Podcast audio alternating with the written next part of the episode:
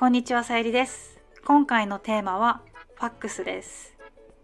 皆さんファックスを使ったことがありますか？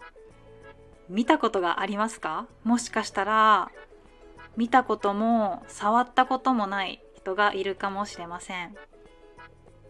私も普段は全然ファックスを使わないんですけど最近使ったのでその使った経験を皆さんに共有したいと思います。その後に、まあ、どうして今でも日本にはあのファックスを使う文化が残っているのかっていうのも一緒に考えていきましょう。まず先ほども言ったように日常生活ではファックスを使いません。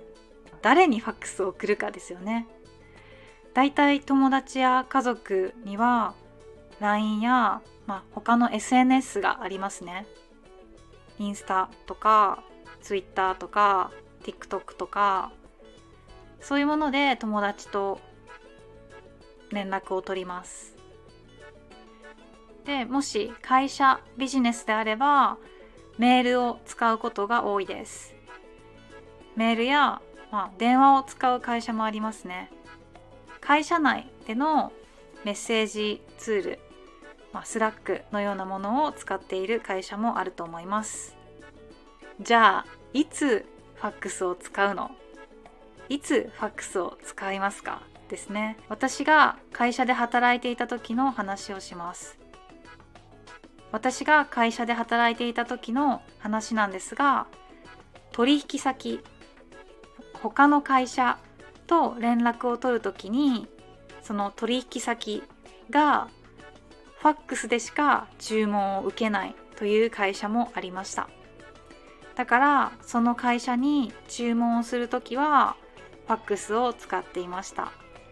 でそのような会社がどんな会社かというと基本的に小さくて古い会社が多かったです。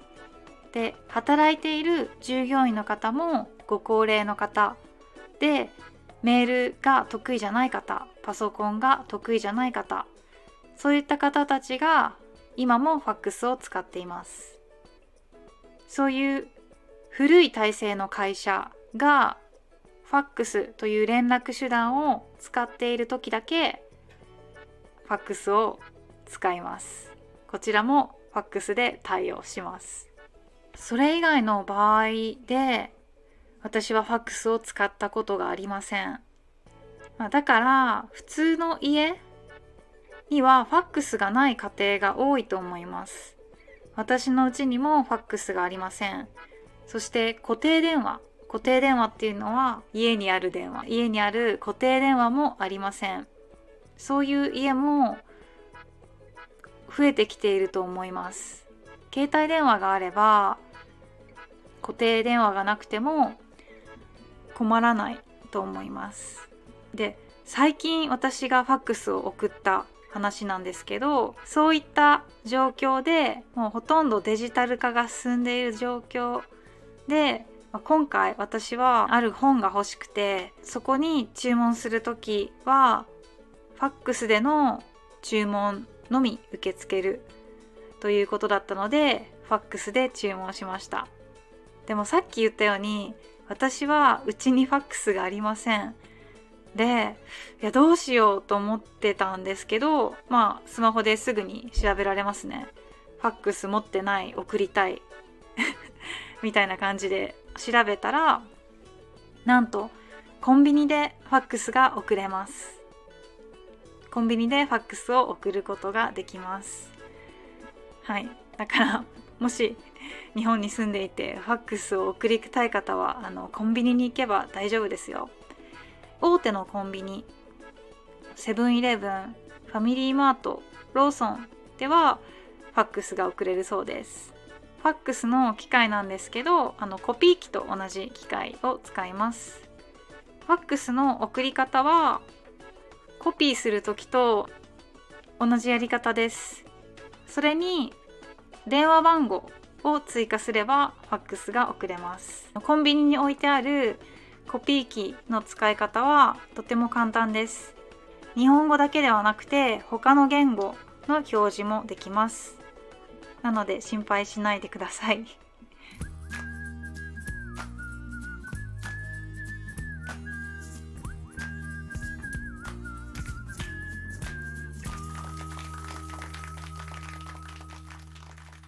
ファックスを送る時ないかもしれないんですけど使い方なんですけどファックスを送る、えー、そして、えー、電話番号を入力する。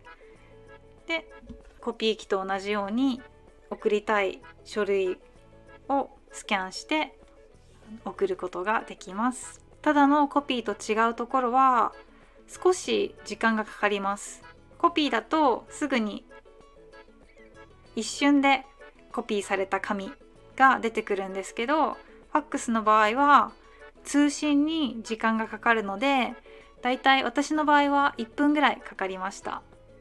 で料金は、えー、普通のコピーは1枚10円なんですけどファックスは1枚50円でした。はい。違いはそれぐらいですね。とても簡単にコンビニからファックスを送ることができます。最後に通信の結果を見ることができます。さっき私が送ったファックスが相手に届いているかどうか。っていうのを確認したレポートのようなものが出てきます。はい。だから安心ですね。今回のことで思ったのがコンビニは不便を便利にしてくれているなと思いました。それと同時にファックスをなくせない理由もしくはなくさない理由は何なのかっていうのを考えてみました。まだまだファックスを使う会社があります。で日本はお年寄り高齢者の人口が多いですね。まだまだ現役で働いている方もいらっしゃいます。そういう方はあまり、うん、パソコンに慣れてない方が多いんですね。だから電話と同じように使えるファックスの方がやりやすい。年を取ってから新しいことを学ぶのは簡単なことじゃないんですね。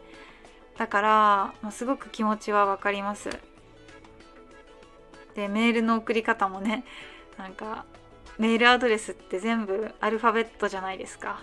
で今まで全然アルファベットに親しみがない人がアルファベットを入力してっていうのは結構ね想像しただけでも大変だと思うんですけど、まあ、お年寄りにとってメールの送り方を学ぶのは多分そんなに簡単なことじゃないのかなと思います。だからそういった意味でなかなかファックスがなくならないのかなと思います。であともう一つは役所のやり取りですね。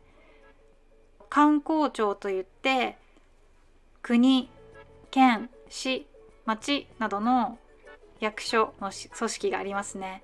そこでもまだまだファックスが使われています。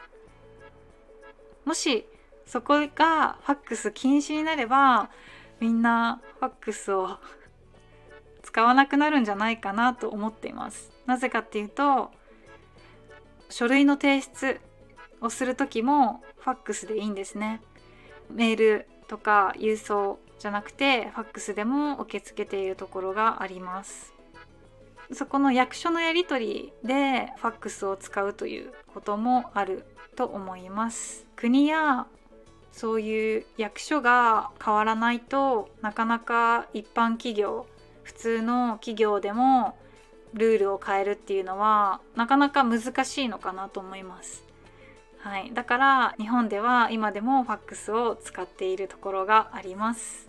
今回私は本を注文するのにファックスを使わなきゃいけなかったんですけどまあいい経験になりましたね。あのこうやってポッドキャストでファックスを使った経験2022年って話せるし とても興味深い経験ですね。こんなにテクノロジーが発達しているのにまだまだあのアナログなところが残っているっていうのが、まあ、日本の文化の面白いところかなとも思います。もし日常的にファックスを使いなさいって言われたらちょっと嫌なんですけどまあ今回の本を注文するぐらいだったらまあいいかなと思うんですけど将来的にどうなるかは分かりません。でも私の予想だとファックスはしばらくなくならないんじゃないかなと思っています。うん、多分あと20年ぐらいは残るんじゃないですかね。わかんないですけど。はい。あの皆さんはどう思いますか？皆さんの国ではファックスを使いますか？ファックスを見たことがありますか？ぜひ、えー、コメントなどで教えてください。じゃあ今日も最後まで聞いてくれてありがとうございました。じゃあまたね。バイバーイ。